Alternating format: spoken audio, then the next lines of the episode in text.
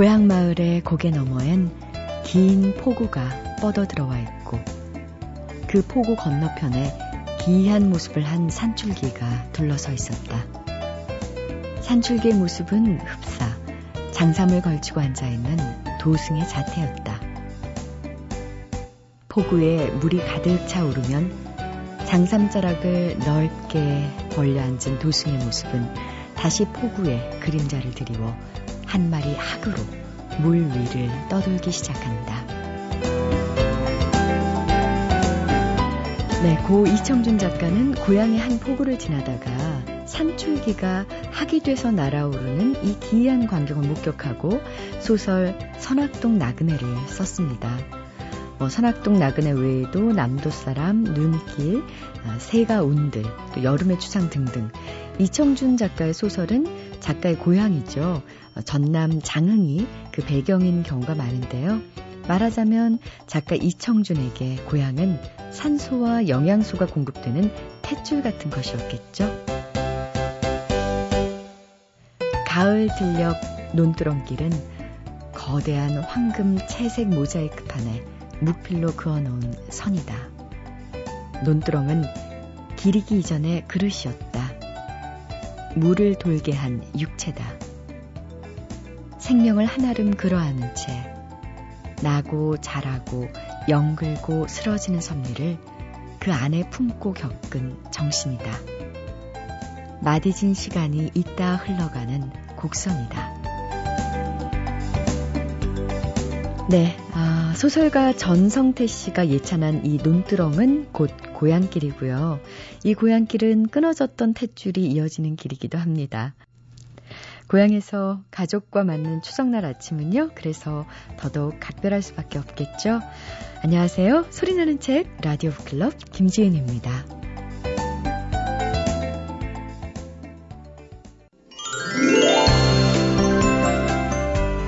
올 추석 연휴는 징검다리 휴일 덕분에 좀 넉넉해졌습니다.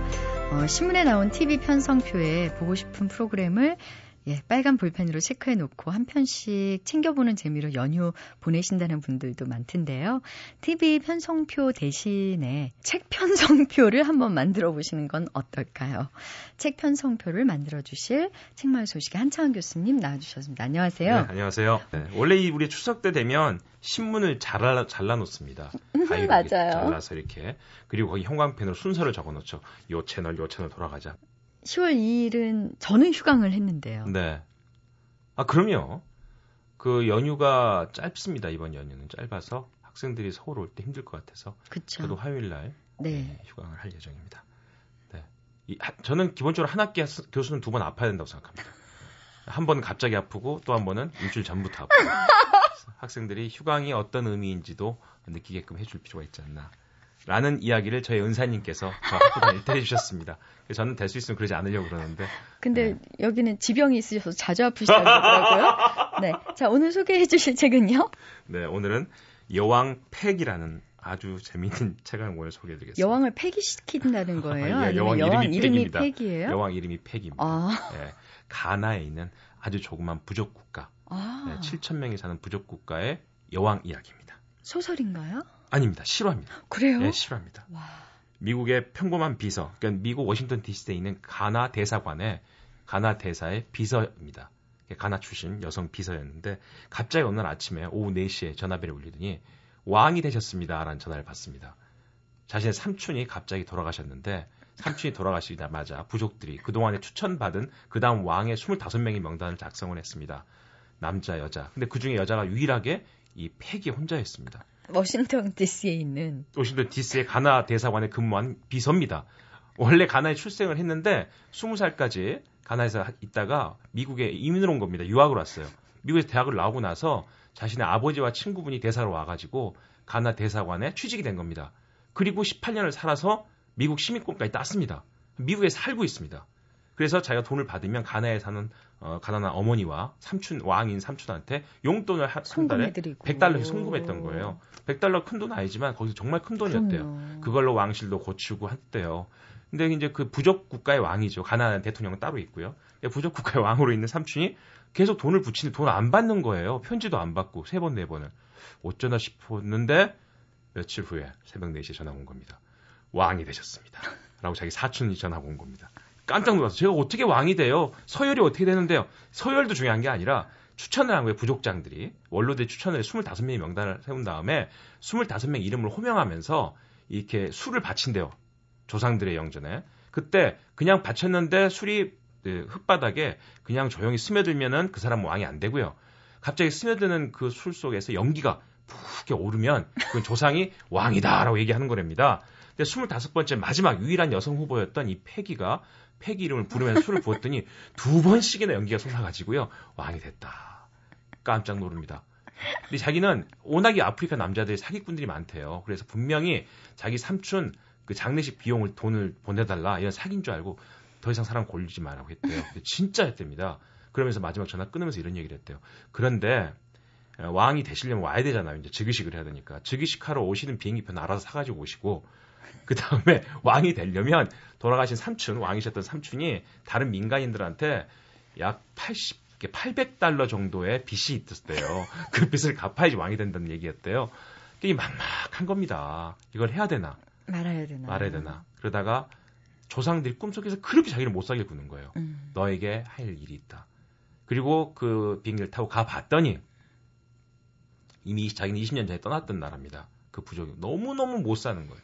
도로는 포장이 하나도 안 돼 있고 아주 허물어질 듯한 왕궁도 보수가 안 돼 있고 다음날 아침 새벽에 보니까 아이들이 물, 물 양동이를 들고 물을 뜨러 저 멀리 연못까지 왔다 갔다 하는데 하루에 아침에 두 번, 오후에 두 번 해야지 그나마 먹을 물을 다 받아올 수가 있대요. 근데 그 양동이에 받아오는 물이 너무 더러운 물인 겁니다.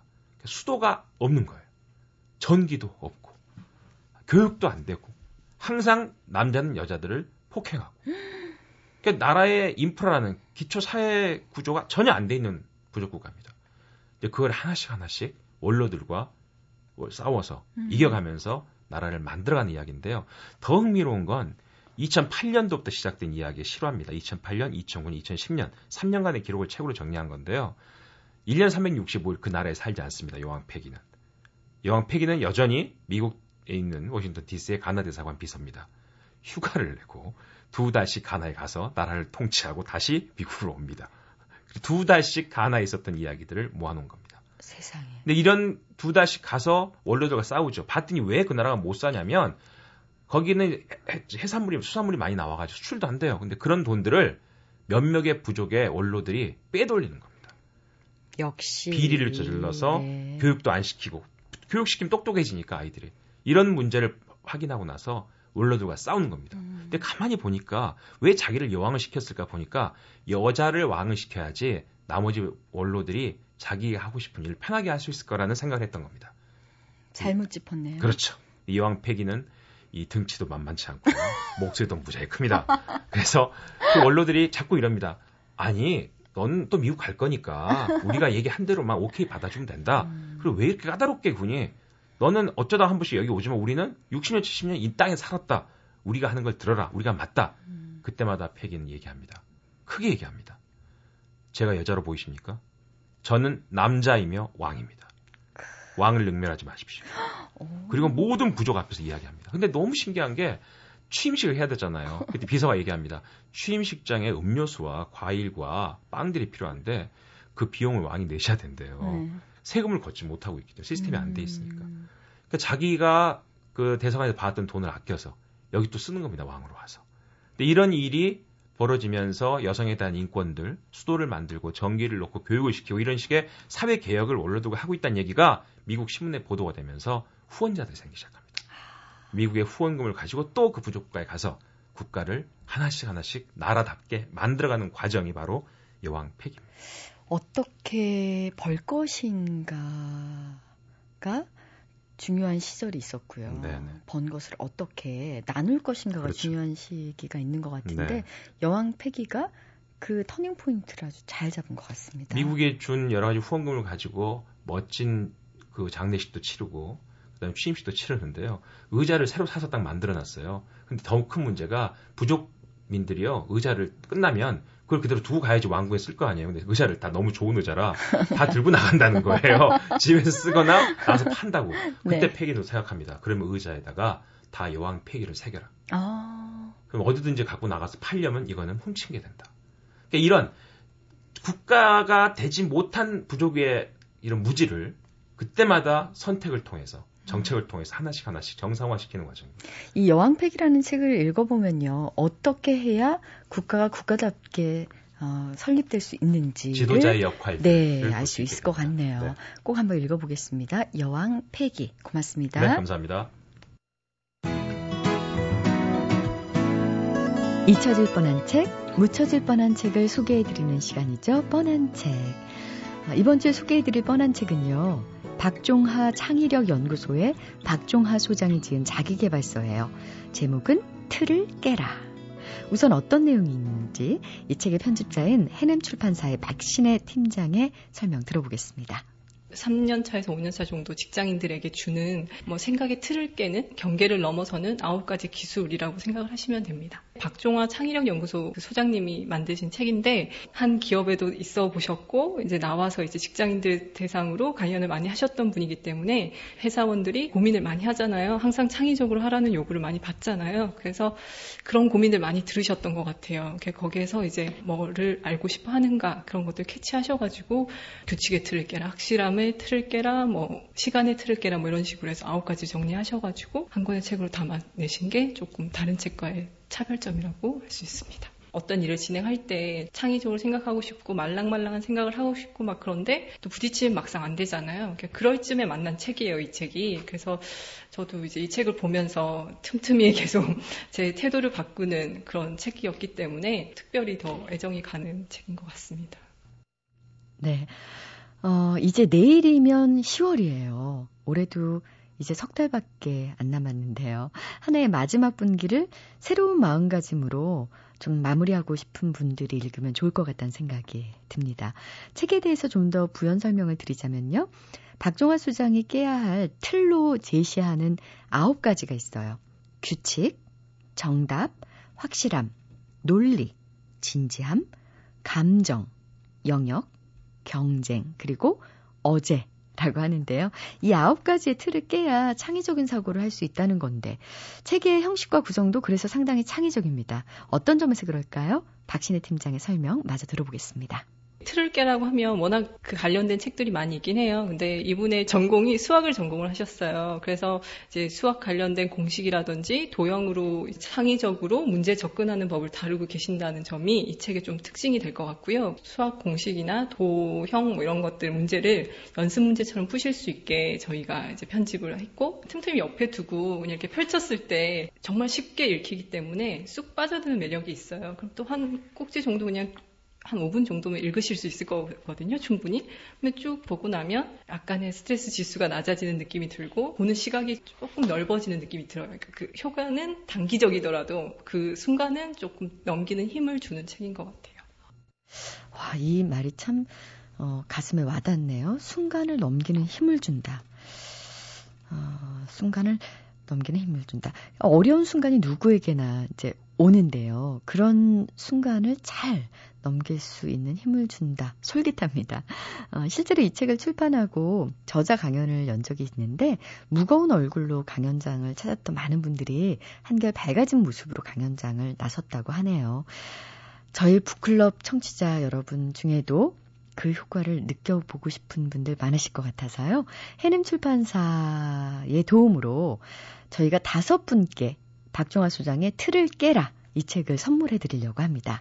라디오 북클럽 홈페이지 아시죠? www.imbc.com 들어오셔서 라디오 클릭하시고요. 어, 일요일에 진행되는 저희 라디오 북클럽 홈페이지 클릭하시면요. 자유 게시판이 있어요. 여기에 여러분의 주소와 연락처를 올려주시면 저희가 좋은 사연 주신 다섯 분을 선정해서 선물로 보내드리겠습니다. 자, 어떤 분들이 이 책을 읽으면 좋을지 박신혜 팀장의 설명 마저 들으시고 해당되는 분들 바로 신청해 주세요.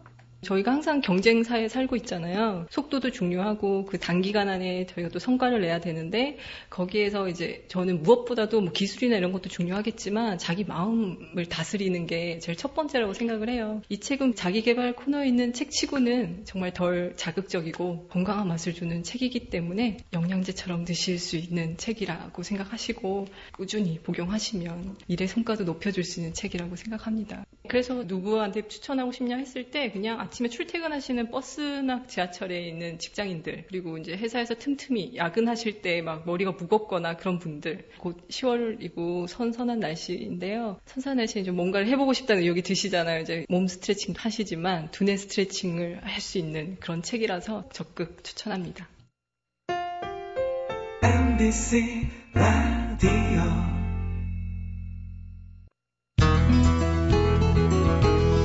이번 추석에는요, 음, 가족, 친지들 모여서 참 올해 누가 대통령이 될 것 같냐 이런 질문들 또 누가 돼야만 하느냐 어, 서로 이런저런 얘기를 나누지 않을까 싶은데요. 그러고 보면 올해는 참 전 세계적으로 선거가 많이 치러지고 있습니다. 어, 지난 3월에는 푸틴 러시아 대통령이 3선에 성공했고요. 프랑스는 이제 4월에 올랑드 대통령이 당선되면서 정권이 17년 만에 바뀌었습니다. 미국도 11월에 대선을 앞두고 있는데요. 중국도 그렇죠. 10월에 열리는 제18차 전국 대표 대회에서 앞으로 10년간 중국을 이끌어 나갈 차기 지도부가 선출되는데요. 그 중심에 선 인물이 바로 시진핑 국가 부주석입니다. 어, 이번 주 북카페에서는요. 13억 중국인의 리더로 우뚝 선 시진핑의 아, 정치적 여정을 만나보려고 하는데요. 어, 이 시진핑 체제의 중국은 어떤 변화를 보일지 또그 어, 리더에 따라서 우리나라와의 관계는 또 어떤 음, 변화가 생길지 시진핑 평전의 저자이십니다. 홍순도 선생님 모시고 전망해 보겠습니다. 안녕하세요. 예, 안녕하세요. 어, 홍순도 씨에 대해서 설명을 드리자면 참 그냥 한마디로 중국 통입니다. 중국 정치학을 전공하셨고요. 일간지 기자로 일하시면서 베이징 특파원으로 9년간 근무를 하셨어요. 그리고 중국의 대표적인 신문이죠. 인민일보의 한국 대표처 대표도 역임을 하셨을 정도니 어, 어떤 분이신지 여러분도 짐작이 가시겠죠? 어, 중국 처음 가셨을 때 어떠셨습니까? 제가 처음 간 게 1997년인데요. 지금부터 한 15년 전이죠. 지금과는 상상할 수 없을 정도로 뭐 엉망이었다 이렇게 볼 수 있겠어요. 엉망이었다. 예, 예. 어떤 광경을 보고 그런 걸 느끼셨나요? 그 사람들 모양도 뭐 지금도 그렇지만은 그때는 더 엉망이었고 베이징 수도 베이징도 자동차도 많지 않았고 특히 고층 건물이라고는 뭐 상상도 할 수 없을 정도로 적었는데 지금 뭐 마철로들이 그냥 거의 경쟁적으로 생겨나고 있다. 지금과는 많이 다른 거라. 네. 중국이 그러니까 1997년 이후 그렇게 많이 변화했다는 건데요. 굉장히 굉장한 많은 변화를 했죠. 네. 어, 홍수돈 씨는 이 중국을 어떤 국가라고 정의를 해주시겠습니까? 참 우문입니다만. 예, 중국은 이제 그 지대 물박의 나라라고 할 수 있겠습니다. 지대 땅이 물박? 그, 땅지자, 네. 클대자, 물산 물자, 풍부할 박자. 아. 예, 아시겠죠? 동물로 따지자면 이제 코끼리 같은 나라인데 너무 커서 이제 이거다 하고 말하기가 좀 어렵습니다. 그래서 우리가 내리는 중국에 대한 평가는 그냥 평균적인 걸, 것일 뿐이다. 그래서 틀리기도 하고 맞기도 하다. 음. 예를 들어보면 말이죠. 만만 뛰란 말 알죠?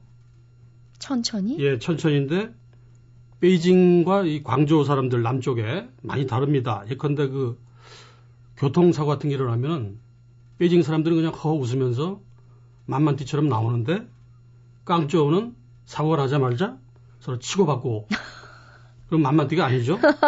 뭐 이런 그러니까 이제 그 평균적일 것일 뿐이지. 네. 에, 그걸 뭐 일반화할 수 없다 이렇게 볼 수 있겠습니다. 아 그렇군요. 예, 예.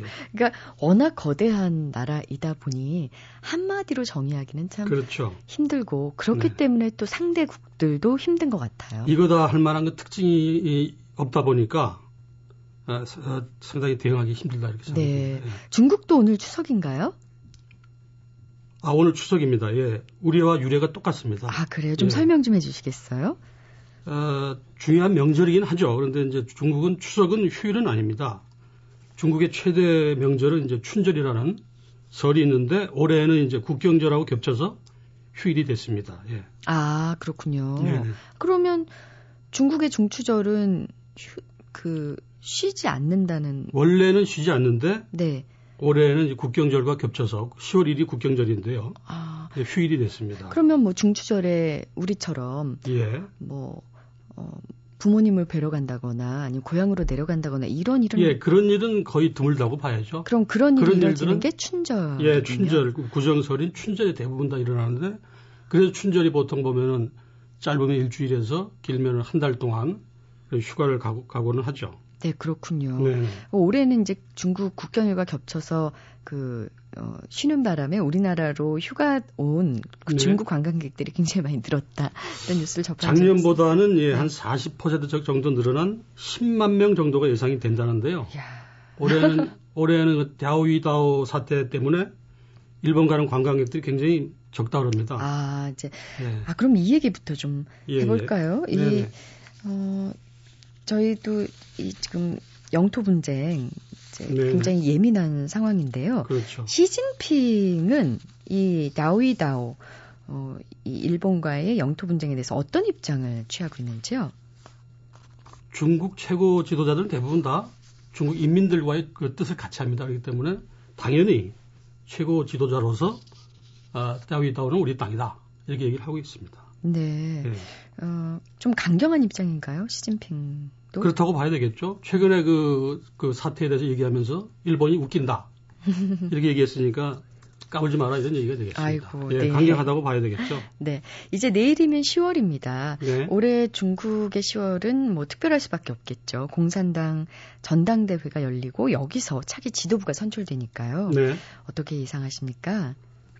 시진핑 부주석이 그대로 예정대로 아, 총석이 겸 국가주석으로 선출될 가능성이 100%입니다. 100%. 예, 예, 예. 아 근데 어떻게 선거를 이렇게 100% 확신하세요? 아, 공산당이 만약에 어, 오- 지난 5년 동안 정해놓은 이런 규칙인데 네. 또 내정한 그런 사람인데 이 기본적인 틀이 깨진다. 그러는 그런 거는 굉장히 그 뭐랄까 공산당 내부에 분열 내지는 국가적인 동란을 의미한다고 볼 수 있겠거든요. 아. 그래서 저는 100%라고 보고 있습니다. 그렇군요. 예, 예. 그래서 이제 어, 중국의 선거 제도를 짚어주시면 저희가 좀 이해하기가 더 네. 쉬울 것 같은데요. 예. 어, 뭐 13억 인구가 직접 투표를 하지는 않을 것이고요. 네, 그렇죠. 국가 주석이 어떤 식으로 선출이 되는지요?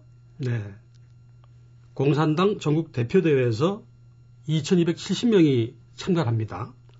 거기서 2270명이 다시 204명의 중앙위원을 뽑습니다. 아, 그리고 이 204명의 중앙위원이 에, 정치국 25명과 그 중에 또 상무위원회 위원을 9명을 뽑게 됩니다. 그 중에서 서열 1위가 바로 총서기와 국가주석이 되는 겁니다. 아, 예. 아, 그러면 저희가 왜 대통령이 있고 이제 국무총리가 있고 각 부서별 장관이 있지 않습니까? 네네. 그럼 중국은 지금 말씀하신 국가 주석 겸 공산당 총서기가 예, 총 서열 1위가 네 공산당 총서기 겸 국가주석, 이고 그 예. 다음이 2위가 부초, 아, 총리 내지는 우리로 따지면 국회가 되겠죠. 전국 인민대표대회 상무위원장이 됩니다. 아 예. 그렇군요. 그 다음에 정협이라고 있거든요. 정치협상회의, 우리로 따지면 이제 평통 비슷한 게 됩니다.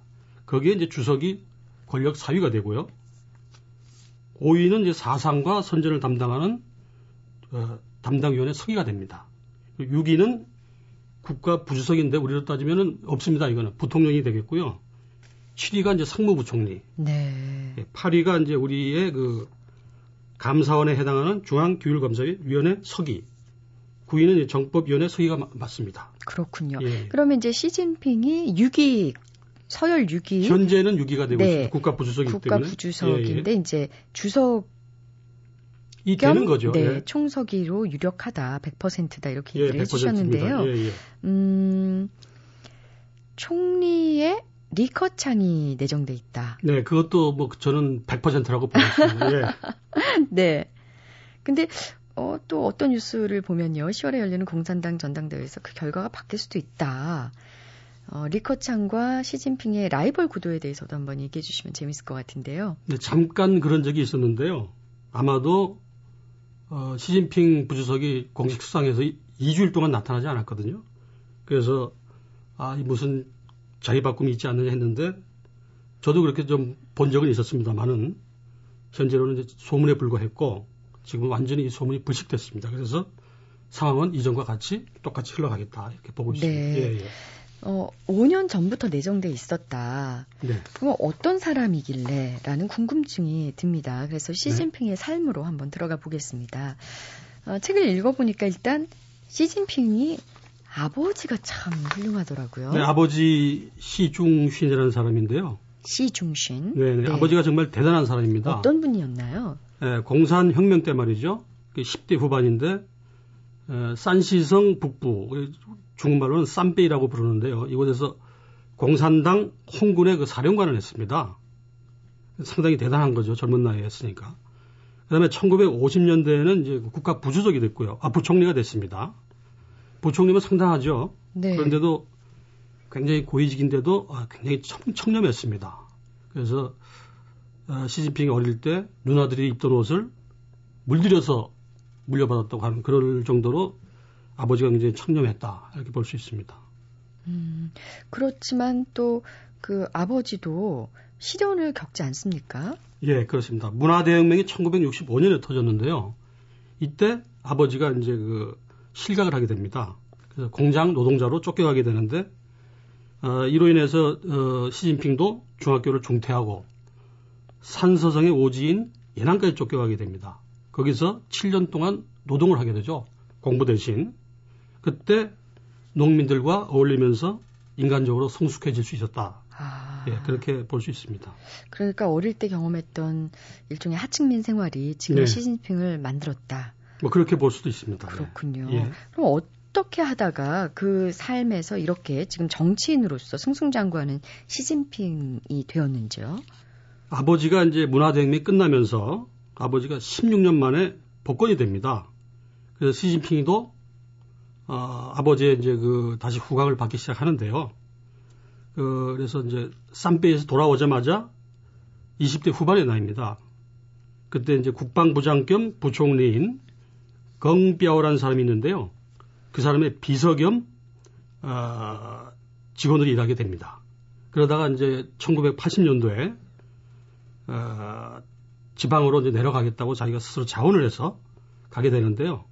관리 생활을 이제 본격적으로 시작하게 되는데 그때 처음 간 곳이 이제 허베성 정띵현입니다. 여기서 이제 그 시장과 서기로 일하다가 계속 이제 지방 후젠성이나 절강성 이런 곳을 돌아다니면서 17년 동안이나 일하면서 굉장히 그 정치적으로 경험을 쌓게 되죠. 그러다가 이제 2002년 상하이 서기에 임명되면서 이제 굉장히 본격적인 두각을 나타내기 시작합니다. 네. 예. 어, 시진핑이 그러면 이제 부총리 비서로 일하고 또 17년 예. 동안 이제 여러 가지 정치적 경험을 쌓았어요. 네. 근데 이, 이런 경험이 꼭 리더로서의 자질과 연결되는 건 아니지 않습니까? 근데 시진핑이 어 굉장히 그 상하이 서기지 네. 그잘 수행했고 잘 수행했죠. 예, 여기서 이제 리더로서의 합격점을 받았다고 쓰셨는데요. 네. 그 사실 상하이 하면 굉장히 화려하고 아름답고 어 따라서 비리도 또 많고 그런 도시의 이면도 있지 않습니까? 그렇죠. 이 분위기를 어떻게 바꿔놨는지 좀 궁금합니다. 상하이는 원래 돈이 많은 도시예요. 그래서 금전하고 관련한 공무원들의 비리가 굉장히 많습니다. 그러나 이제 시진핑은 가자마자 서기로시 취임하자마자 근본적으로 이 비리 구조를 뜯어 고치게 되는 거죠. 그래서 관리가 됐든 기업인이 됐든 비리에 연루된 사람은 가차없이 처벌을 했습니다. 네. 그래서 이, 이를 통해서 이제 민심도 얻게 되는데요. 문제는 7개월 동안 짧게 했는데도 불구하고 강렬한 인상을 남겨주게 주게 됐죠. 근데 어떻게 7개월 동안 그런 혁신이 가능할까요? 이 사람이 굉장히 그 온건하고 외면적으로 볼 때는 굉장히 그 외유 내강인데 바로 외유 내강이 무섭잖아요. 7개월이면 그냥 쾌도난말하고 네. 7개월 동안 검을 휘둘러서 분위기를 좀 잡았습니다. 그렇군요. 예. 어, 그때부터 이제 리커창과 시진핑이 서로 이제 라이벌 관계가 예. 된다라고 네. 어, 쓰셨는데요. 어떤 상황이었죠? 2002년 어, 시진핑이 상하이 서기가 되기 전까지는 리커창도 대단한 활약을 했습니다. 예컨대 그 랴오닝성이나 어, 허난성에서 성장을 일했거든요. 굉장히 그 성과가 좋았어요. 그런데 이제 문제는 뭐냐면 2002년 상하이 서기를 하면서 시진핑 굉장히 각광을 받게 됩니다. 그러다가 2007년에 지금부터 5년 전이죠. 17차 전국 대표대회를 할 때 뚜껑을 열어보니까 시진핑이 권력 서열 6위가 된 겁니다. 그때부터 이 분위기는 이제 고착이 된 거죠. 라이벌 관계에서 아, 1위 권력 서열 1위는 시진핑, 2위는 리커창이 된 겁니다. 아. 네, 그때 고착이 된 거죠. 네. 근데 시진핑 같은 경우는 또 베이징 올림픽을 굉장히 성공적으로 잘 그렇죠. 이제 개최하는데 일조를 한, 한 반면에 리커창은 수찬 대지진 당시에 조금 그 비난을 받았어요. 네. 당시 그제 리커창이 9호 부총 책임자였는데요. 별로 이렇게 그 활동이 이 존재감이 없었어요. 더군다나 또 중요한 사실은 현지 주민들이 굉장히 원망을 많이 했다 그래요. 그 정도로 이제 구호가 좀 부실했다. 그래서 그때부터는 완전히 뭐 기울었다고 볼 수 있습니다. 네.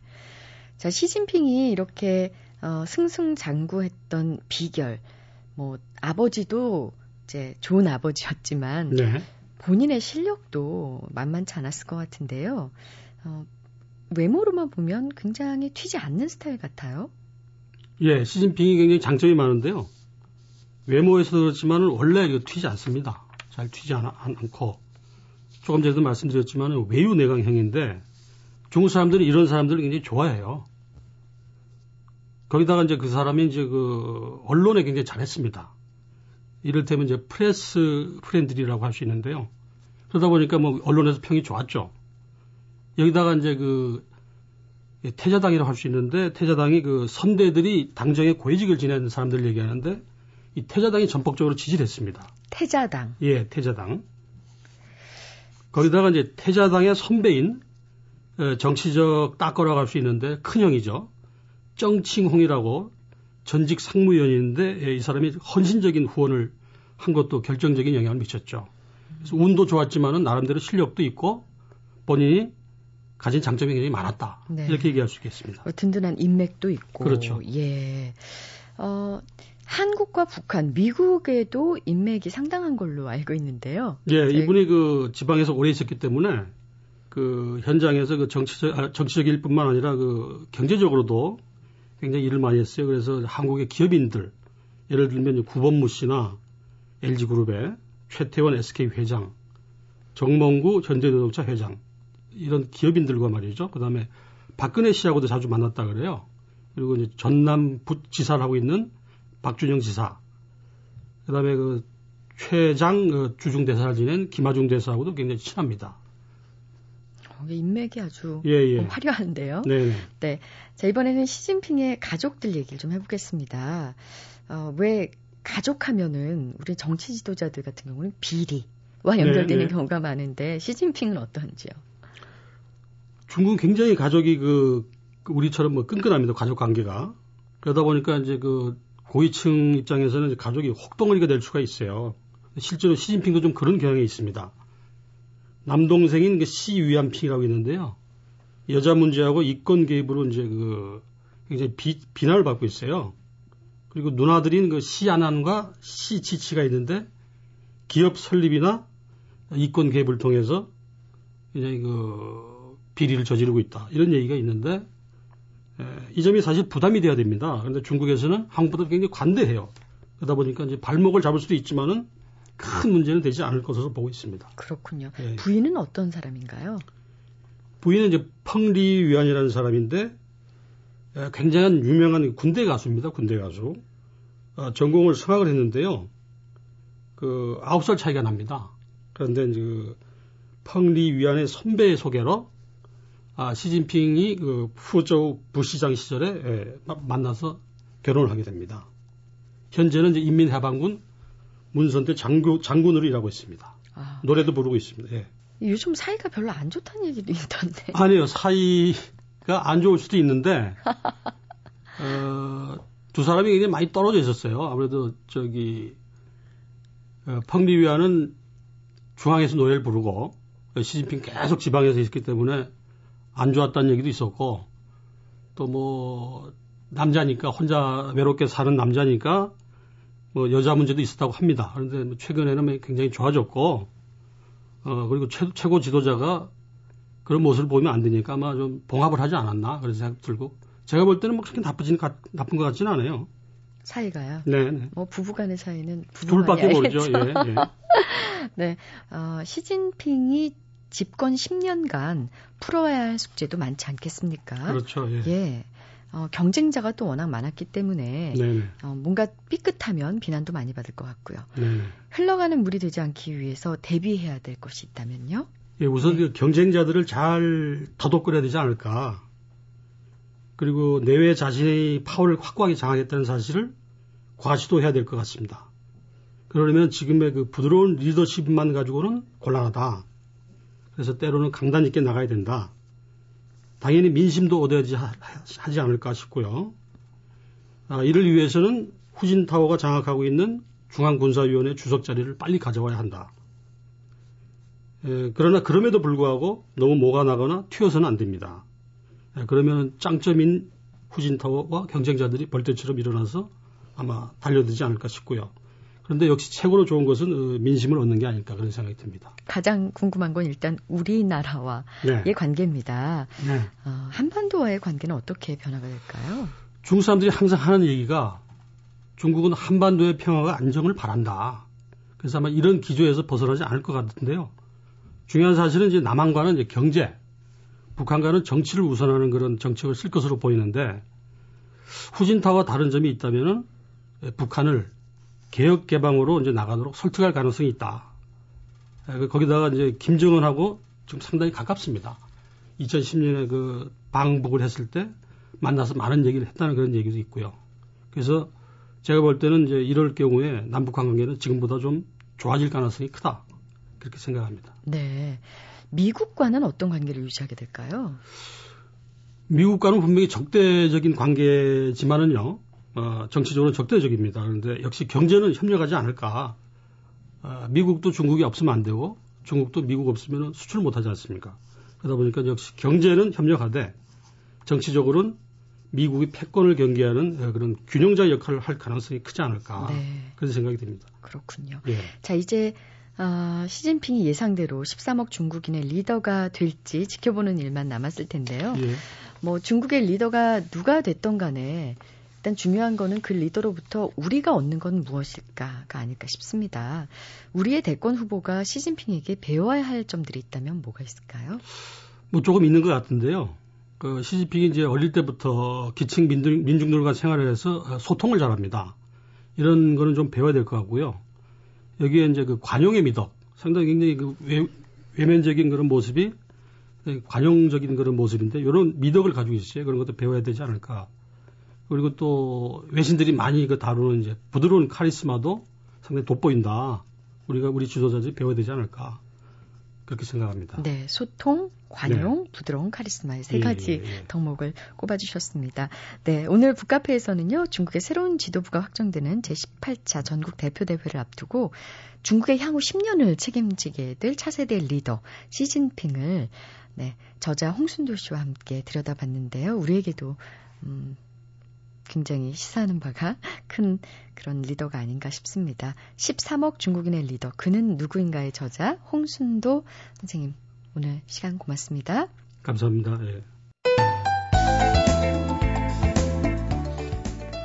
모닥불은 계속 지펴지는 데다 달빛은 또 그렇게 고와 동네는 밤새껏 매양 황혼역이었고 뒷산 등성이 솔수펑 속에서는 어른들 코고름 같은 부엉이 울음이 마루 밑에서 강아지 꿈꾸는 소리처럼 정겹게 들려오고 있었다.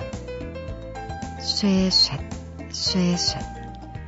머리 위에서는 이따금 기러기 때 지나가는 소리가 유독 컸으며 끼일룩 하는 기러기 울음소리가 들릴 즈음이면 마당 가장자리에는 가지런한 기러기 때 그림자가 달빛을 한 움큼씩 훔치며 달아나고 있었다. 네, 이문구 작가의 관촌숲에 나오는 대목이에요. 관촌 마을을 비추던 그 고운 달이 오늘은 더 가득 차오르고 더 무르익어서 우리 동네 곳곳을 찾아오겠죠? 한가위 즐겁게 보내시고요. 밤의 아름다운 달의 기운도 듬뿍 받으시길 바랍니다. 지금까지 소리나는 책 라디오 북클럽 저는 김지은이었습니다.